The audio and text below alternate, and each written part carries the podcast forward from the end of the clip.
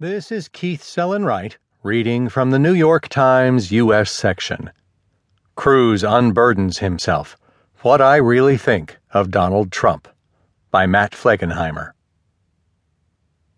Senator Ted Cruz, who for months last year embraced Donald J. Trump as a force for good in the Republican presidential race, unburdened himself as never before on Tuesday in a searing personal barrage hours before the Indian.